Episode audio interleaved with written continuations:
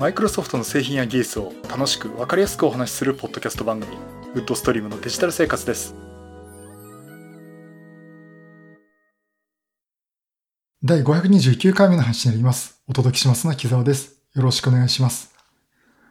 はい第529回目になります。この配信はクラウドファンディングキャンプファイヤーのファンクラブにより皆様のご支援をいただいて配信しております。今回も SN さんはじめ合計8名の方にご支援いただいております。ありがとうございます。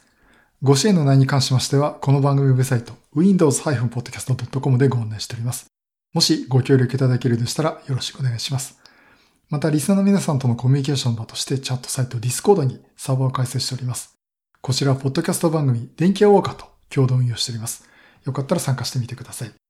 Discord サーバーの URL は番組ウェブサイトにリンク貼ってあります。はい、ということで。えー、っと、なんか、この時期本当に毎毎度のコロナウイルスネタになってしまうんですけど、なんかもうどこのポッドキャスト番組もね、この話は必ずなんか皆さんしてるようでして。えー、っと、まあ、あの、私から言えるのは、まあ、前回見ましたよね。なんかいろいろ触った手で顔、鼻とかね、口とかをむやみに触らないということと、まあそのためにマスクをするっていうのと、あと、外から帰ってきたら、えー、もしくはそういうタイミングがあったらですね、もう石鹸で手を洗う。えー、本当にそれに尽きるかなと思ってますんで。まあ、ぜひ私も、えー、もう本当に、えー、実行してますんで、えー、ぜひね、あの、皆さん、あの、めんどくさがらずにですね、それは実践していただきたいなと思っております。そしてですね、この、コロナウイルス関連で、あの、分散処理で、このコロナウイルスの解析をしようというプロジェクトがあります。えー、そういったのがありまして、これ実際はですね、サービス名がフォールディングアットホームというえー、ところで、まあ、この分散処理をしています。各パソコンとかで処理をして、その結果を、まあ、一つにサーバーとか集めてっていうことでね、まあ、何かをこう、解析するっていうことで。まあ、今回は、えー、これコロナウイルスの解析に役立てようということで、そういったことが始まっています。で、これがですね、あの、ポッドキャスト番組の、えー、天王寺アップルクラブの、えー、タックポッドキャストですね。まあ、大道さんもやられてます、えー、まあ、天王寺アップルクラブの方で、まあ、やってみましょうということで、えー、プロジェクトのチームを作っています。まあ、これ個人でやってもいいんですけども、チームでやると、そのチームの成果っていうのが出てくるんですよね。で、せっかくだからこうみんなで協力しようじゃないかということで。これ後でリンクを貼っておきますけども、あ、えっ、ー、とですね、これ、そうですね、今言っておきます。https コロンスラッシュスラッシュ天王寺 ac.wordpress.com tennojiac.wordpress.com こちらですね、4月3日の書き込みで、コロナと iPhone っていうタイトルで書かれています。で、あの、チームナンバーっていうのを入れると、天王寺アップルクラブのチームとして、一緒に参加して成果も見れるっていうことがありまして、で、私も早速参加させてもらってます。これね、電気ウォーカーのコーヒーさんも今参加してます。えっ、ー、と、Mac mini でやってるって言いましたかね。で、私はメインマシンの Core i5 の 940MLF のマシンで、えー、参加しております。あの、私もツイリツイートするし、あの、タックポッドキャストのね、ツイッターの書き込みを見ていただければなと思うんですが、えー、そちらでですね、フォールディングアットホームのアプリというのをダウンロードして、えー、それを実行させるだけです。えっ、ー、と、Windows 版と Mac 版とあります。で、ここにね、チームナンバーって入れると、天のジャップルクラブのチームとしてですね、参加ができますんで。うん。私もね、今、ドットイントラボでチーム作ってみようかなと思ったけどね、まあ、そんな分散させるよりですね、まあ、本当大道さんに協力したいなっていうところもありまして、えー、参加しました。で、今、動かしてます。動かすとね、CPU ファーはもう100%でぐわーってくるんですけどね。まあ、それで、えー、今、処理をしています。で、このチームナンバーっていうのが258314。え、このチームナンバーを入れると、えー、天のジャップルクラブのチームとしてね、えー、協力できますんで。まあ、ぜひ、あのー、この番組お聞きの方もですね、協力していただければなと思っております。さて、それでですね、えっと、もう一つお話が、あの、今日配信し、収録してるのは4月5日なんですが、えー、この4月5日、何の日かご存知ですかね？あ、しまった。4月5日じゃないや。4月4日でしたね。失礼しました。4月4日、アメリカ時間の4月4日です。この日はですね、45年前の1975年の4月の4日、マイクロソフトが誕生した日です。ですからこれマイクロソフトの創立記念日ということになります。で、この、これ情報知ったのはですね、あの、マイクロソフトトコーポレーション、本当にアメリカのマイクロソフトの本社で、えー、オープンソース系とかでもね、ご活躍されてます社員の石坂さんの Facebook の書き込みで、えー、知りまして、1975年の今日、4月4日にマイクロソフトは誕生しましたと言われています。ということで、えー、今日は、今日っていうか、日本時間的には、今日でいいのかな。えー、まあ、マイクロソフト45周年ということになります。ということで、おめでとうございますということで。そうですね。やっぱりなんかすごい古い企業っていう感じになっちゃいましたけどね。1975年って、えー、っと、私が小学校の時ですね。うん。ね、ドリフターズの8時台を全員集合見て、G メン75って名前、中身は覚えてないですけど、そういうドラマがあったのを覚えてると。えー、そういった時期だったと思いますけども。はい。えっ、ー、と、そんな老害の みたいな話はいいとしてですね。まあそういうことで、あの、本当に、まあ今後ともよろしくお願いします。はい。で、今日の本題なんですが、マイクロソフトのサブスクリプションサービス、マイクロソフト365。これについてのお話をしたいと思います。えー、マイクロソフト365。えー、これがですね、個人向けにリリースとなります。で、従来ですね、あの、マイクロソフト365っていうのは、Windows 10と Office、あと、全体のセキュリティに絡むものをパッケージにして、まあ、サブスクリプションサービス、ね、課金制のサービスとして企業向けに出していたサービスなんですね。で、やっぱりその、えっと、これ、対象の Windows、Windows 10 Enterprise で、あと Office と、あとはいろんなね、セキュリティに絡むものを一緒に提供するってことをしていました。で、今回ですね、個人向けにこのマイクロソフト365がリリースとなりました。えっ、ー、と、正確にはアメリカ時間で4月21日、日本では4月22日からリリースとなります。では、そのオフィス、マイクロソフト365っていうのが、今まで言われたマイクロソフト365と一緒かというとですね、実は違っててですね、正確に言うと、今皆さん使われている方もおられると思いますが、オフィス365これがマイクロソフト365と名前を変えて登場すると。まあ、リブランディングっていう形でね、名前を変えますという、名前を変えて提供されますということになります。で、あの、これがですね、個人向けというのがどういうものかっていうと、あの、従来のですね、Office 365ソロ、それをですね、マイクロソフト365パーソナルというふうに名前を変えてリリースになります。で、現在 Office 365ソロを契約されている方は4月22日以降、日本では、えー、Microsoft 365パーソナルに切り替わります。で、この Microsoft 365、まあ Office 365ソロって今どんなものかと言いますと、えー、使う人は1ユーザーのみ。で、えー、月額1284円。年間で12,984円という、えー、形で、まあ、サブスクリプションサービスとしてオフィス製品が使えます。ワード、エクセル、パワーポイント、アウトロック、パブリッシャー、アクセス。まあ、パブリッシャーとアクセスに関しては Windows 版ですが、まあ、それ以外ですね、Mac 版もあれば Windows だけじゃなくて Mac でも使える。で、さらに Android とか iOS のものも11インチ以上のね、デバイスについてはそのアプリを動かすことができます。あとはサービスとしては、まあ、Outlook のサービスと、あと OneDrive ですね。これが 1TB。1人 1TB まで使うことができます。でもまあこれがね、Office 365そのままなんですが、そのまま名前が Microsoft 365 Personal と名前が変わってリリースされます。で、さらにあの、これ追加事項としてはですね、いくつかありまして、これね、まだね、日本では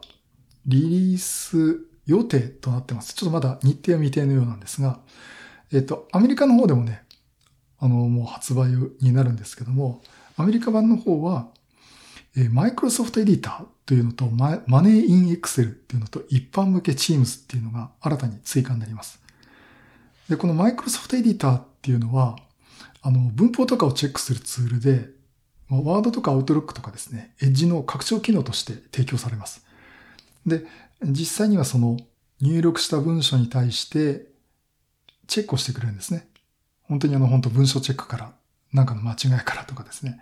そういったのを、まあ AI によりって言い方をしてます。おそらくそのマイクロソフトに蓄積されたそのディープラーニングした情報をもとに文書のチェックをして、あと構成とかもしてくれます。で、これがマイクロソフトエディターですね。そして、えー、っと、マネーインエクセルっていうので、これあの、これはエクセルの拡張機能、アドイン機能なんですが、銀行とかクレジットカードとかの会社からの情報を引き出して、エクセル上に展開をして家計簿を作ってくれるという機能です。よくあの iPhone とかのアプリでね、マネーフォードとかお使いの方いると思うんですが、あ私も使ってるんですけども、えっと、各銀行とかクレジットカード会社から情報だけ私のアカウントで引き出して、それを整理してね、今月あなたいくら使ってますよとか、まとめてくれるんですけども。まあそういったものがね、Excel でできるようになるのかなと思います。で、こちらも、あの、まだ日本では展開できてないです。まあこれね、結構アメリカ得意のところもあるので、日本でどうやって展開するのかなっていうのは私は思うんですけどね。えー、そういったのも追加されます。そして一般向けチームズ。まあここ3回、4回ぐらいずっと話してるマイクロソフトチーム、チャットツールを始めたいろんなことができるツールなんですが、これね、一般向けということで、まあ、個人間同士でもチャットツールとしても使えますということで提供されます。まあ、その他にもですね、セキュリティに絡んだものとか、えいろいろ提供されます。あ、あとは、これマイクロソフトだけじゃなくてですね、サードパーティー、他のソフト会社の方からもいろいろサブスクリプションを同時に提供してもらえて、例えばですね、Adobe からクリエイティブクラブのフォトプラン、あとはプレミアのラッシュ、これは画像、動画編集ソフトですね。あとはアクロバット。えー、こちらのサブスクリプションも使えるということです。ただし日本ではまだです。日本ではちょっと計画中ということになってます。でこれいいですよねクレ。クリエイティブクラウドのフォトプランが使えるっていうならね、これ、これだけで1000円ですからね。あの、1000円ちょっとかな？私も契約してますけど。だからこれ、もし日本で正式リリースになったら、マイクロソフト365パーソナルが1284円なんで、これ結構お得ですよ。うん。さらにね、あの、最新のオフィスがずっと使えるわけですね。まあ、これはね、結構フル展開された、すごく日本でもありがたいなと思っています。そしてあの、日本では未展開なんですが、アメリカの方ではですね、マイクロソフト365の個人向けもう一つエディションがあって、マイクロソフト365ファミリーというのがあります。えー、こちらですね、まあ、ご家庭向けっていうことなんですが、最大6ユーザー。マイクロソフト365パーソナルは1ユーザーです。最大、ファミリーは6ユーザーで使えるっていうことで、あとね、ワンドライブとかも1人 1TB。もう太っ腹ですよね。うん。まあ、そういったところでね、あの、アメリカの方では Office 36、あ、違うない。マイクロソフト365パーソナルとマイクロソフト365ファミリーっていうのがリリースされます。で、日本では、え、マイクロソフト365パーソナルだけが、えー、しかも機能限定してリリースということになります。まあ、これね、月々1280円。まあ、これ年間で払っちゃった方がいいでしょうけどね。あの、お得なんで。えー、まあ、12,980円払って、まあ、常に最新のオフィスが使えて、やっぱりワンドライブ 1TB 使えるの大きいと思いますし、ね、よほど写真とか動画のデータぶっ込まなければ、あの、だいたい写真ぐらいだったらね、あの、結構、あの、使えますからね。あの、余裕がありますからね。あの、あれですよ、フルサイズの画像をね、たくさん撮るような、まあ、例えばあの、柴さんとか慎吾さんとかですね、あそこら辺の方にはこれ 1TB は全然足りないでしょうけど、まあ、iPhone のね、スマートフォンの画像を撮ってそれをバックアップするとかっていう程度でしたら、結構余裕があると思います。私も iPhone の画像、写真をね、バックアップ撮ってますけど、あ、iCloud ね、そちらもね、130円払ってやってますけど、あれ 50GB で、そろそろ厳しいかなっていうレベルなんで、これが 1TB ですからね。うん。あもちろんあの iCloud と iOS との親和性っていうのがあるんで、あの、ワンドライブが全部全部がいいっていうふうに言うつもりないんですけども、まあ、あの、ワンドライブ 1TB 使えるってのも大きいと思いますしね。うん、まあ、オフィス使うならこれおすすめかなと思っています。私も持ってないんですよ。持ってないっていうか、私はあの別にの方でオフィス365の、まあ、プロフェッショナルというかね、そっちのを使ってるんで、この個人向けっていうのはどうなんだろうっていうのはちょっと使ってみたい気はしています。やっぱりそういうのに評価したいって話もね、出ているくらいです。まあ、そういうところで、えー、今度からね、マイクロソフトから新しいサブスクリプションサービス、マイクロソフト365。中身は Office 365が名前を変えてリリースということで、4月22日から、日本は4月22日からリリースになりますんで、ぜひね、興味の持ってる方はですね、使ってみるといいんじゃないかなと思っております。はい、以上、マイクロソフト365のお話をさせていただきました。はい、第529回は、マイクロソフト365個人向けに展開ということで、マイクロソフト365パーソナルとアメリカ版のファミリーについてお話をさせていただきました。それとちょっとあの告知なんですけども、ドットネットラボ4月勉強会4月25日。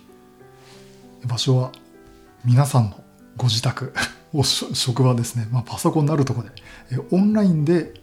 開催をします、えーまあ、前回からもねご案内させてもらってるんですが、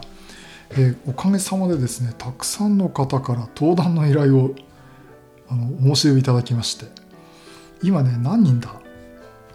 ？123456789人、まあ、これ私含めてなんですけど登壇をする予定です。とこれ実際ですねあこちらお申し込み、まあ、まあ、特にねお申し込み必要ないんですけど一応人数把握でね申し込んでいただければなと思うんですけどコンパスというサイトで、えー、ドットネットラボ https コロンスラッシュスラッシュドットネット lab.compass.com こちらにですね、ドットネットラボ勉強会2020年4月というリンクがありますので、こちらからですね、お申し込みいただければなと思っております。マイクロソフト Teams を使ってオンラインで勉強会を開催します。定員1万人ですんで、で今ね、もうね、すでに38人も申し込みがあるんで、あの、定員いっぱいにならないうちにね、今のうちにも申し込んでた方がいいかなと思っております。で、あの、一応あの、これ、申し込まなくても実際のリンクはご連絡しますので、まあ、皆さん10人入れるんですけどまああのこうたくさん人数入ると盛り上がるかなっていうところでね申し込みいただければねあとあと我々としてもどのぐらいの人が見るんだろうっていうのを把握したいんでぜひちょっと申し込んでいただければなと思っております。で現在の、えー、セッションがですねえっと、えっと、まずですねマイクロソフト MVP の松本さんえホチキス先生によります新型コロナウイルスの感染拡大を防ぐための臨時休校による生徒の健康状態をマイクロソフトフォームズとシェアポイントパワーオートメイトで把握するというお話をいただきますそして同じく MVP の初音さんからですね季節のマイクロソフト Teams API の基礎 OBS スタジオでの配信ソースを添えてということでこれもまた Teams の話ですね。これね、OBS 絡むんで私すごい聞きたいなと思ってます。えそして、えー、こちらマイクロソフト MVP の松岡さん、シーズ株式会社のですね、あの、まあ、よく私も話で出してもらってます、あの、Azure Sphere のボードとかも出すあの販売されてますね。えー、そちらの方の、えー、松岡さんからお話をいただきます。今タイトルは調整中となってますが、一度ご本人からね、Azure Sphere の話をしてみようかなという話をいただいておりますので、私自身もすごい勉強中なんでね、えー、楽しみにしています。そしてドットネットラボの高尾さんによりますセッションは、えー、調整中なんですが何かお話をいただけます。えー、そして澤田さんですね、こちらも MVP の澤田さんからも WAC で知恵を作ってみるというタイトルでお話をいただきます。あの澤田さんはあのオンプレミスのサーバーの本とかあとも最近クラウドの話もされてます。非常にこれ貴重な話だと思いますえ。そして手前味噌なんですが私の方から解説 Windows 10バージョン2004ということでえ Windows 10開発コードで 20H1 の強化ポイントについてお話をさせていただきますそしてですね NPO 法人まちづくりエージェントサイドビーチシティから高見さんからですね地域のオンラインセミナー開催の可能性と課題ということでお話をいただきます。あの高見さんもポッドキャスト番組やられてます、まあ、ぜひね皆様聞いていただければなと思っております。そして最後ドットネットラボの大川さんによりますマイクロソフトグラフの変更検知で遊ぶということでお話をいただく予定です。あ、それであともう一つ、小舟さん、マイクロソフト MB の小村小舟さんからですね、お話をいただける予定になってます。まあ、あの、実は2月3月と登壇をお願いしていたんですが、ちょっと2回とも流れてしまいまして、まあ、そちらのお話をね、いただけるかなということで今調整中です。Azure AD に関するね、お話をいただく予定です。予定ですか？多分そうだと思いますんで。あの、まあ、それ含めてですね、申し込みサイトの順次公開していきます、あの更新していきますんで、また見ていただければなと思っております。はい、そういうことで。えー、まあね、あの、いろいろ厳しい状況ですけども、我々としてもやれることやりたいなと思ってますんで、是非このオンラインの勉強会っていうのをね、参加していただければなと思っております。はい、そういうことで、ね、またいろんなネタを集めてお話したいと思います。またよろしくお願いします。